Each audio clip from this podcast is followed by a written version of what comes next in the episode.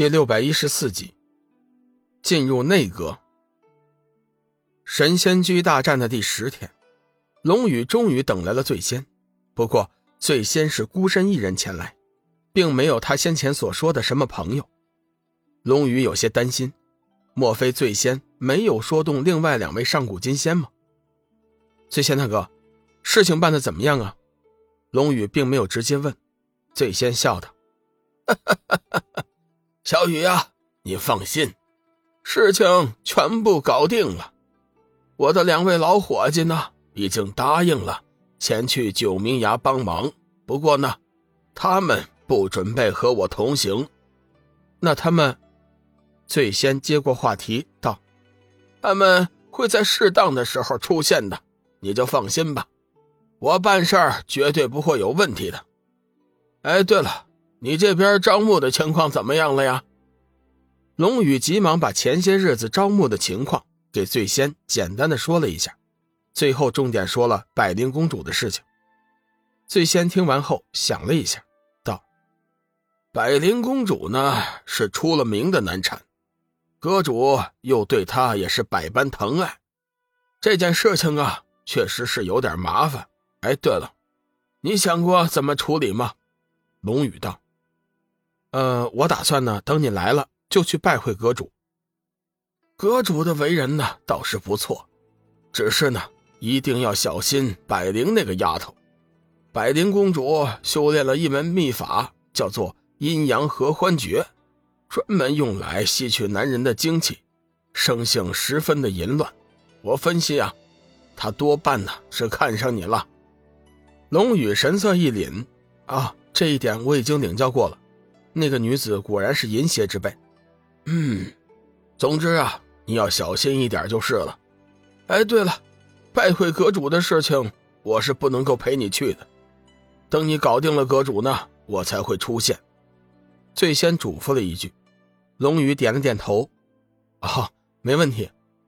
龙宇知道最先的真实身份是上古金仙，他身为乱阁的守护者，和阁主肯定有着某种特殊的关系，所以。他才不方便出面。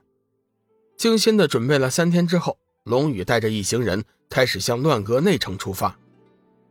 因为最先的原因，先前太元尊者所说的测试自然就取消了。一行人几乎是畅通无阻的就走进了内城。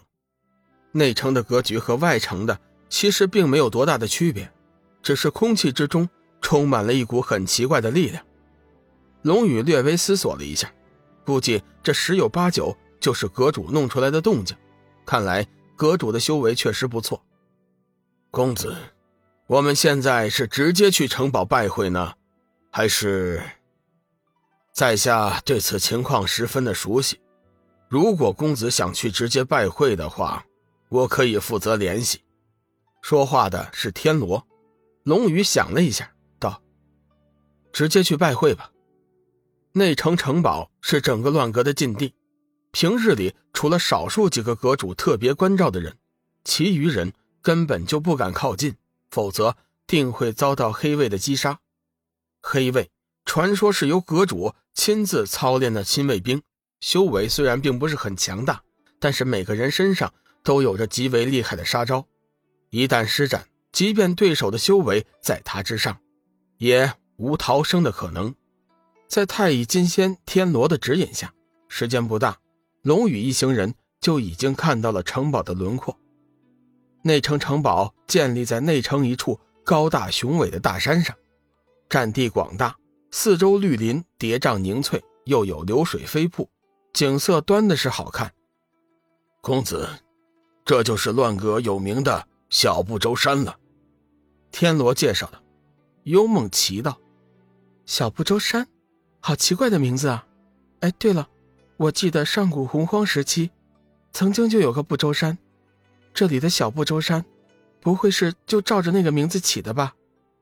天罗点了点头，道：“不错，小不周山之意正是取自洪荒。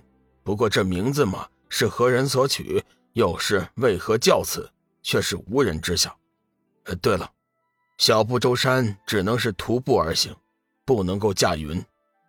龙宇点了点头，道：“嗯，不错，这里有一股十分古怪的力量。是吗？我偏偏就不信这个邪了。那阁主真有这么大能耐吗？志远一脸的不以为然。不要胡来，龙宇阻止道：“小不周山有极为厉害的禁制，千万不可以轻举妄动。我们徒步而行。”虽然还有些不甘心，但是老大发话了，志远也是不好忤逆的。我们走。龙宇招呼一声，随即率先徒步登山。如果他没有看错的话，这里的禁制应该是在先进的水准以上。即便是他在短的时间内也没有破除禁制的良法。一行人随即紧跟而上。半个小时之后，众人已经登上了山顶。对面不远处就是气势庞大的城堡，远远看去，城堡周围古木参天，城墙一边一条小河缓缓流出。令人奇怪的是，河中流水却是黑色的，而且还在不停的冒着泡泡。那是三尸毒水，是用散仙散魔的身体配制而成的，其毒性不在弱水之下，即便是天仙修为，碰上了。也是死路一条。天罗面色凝重，很认真的说道。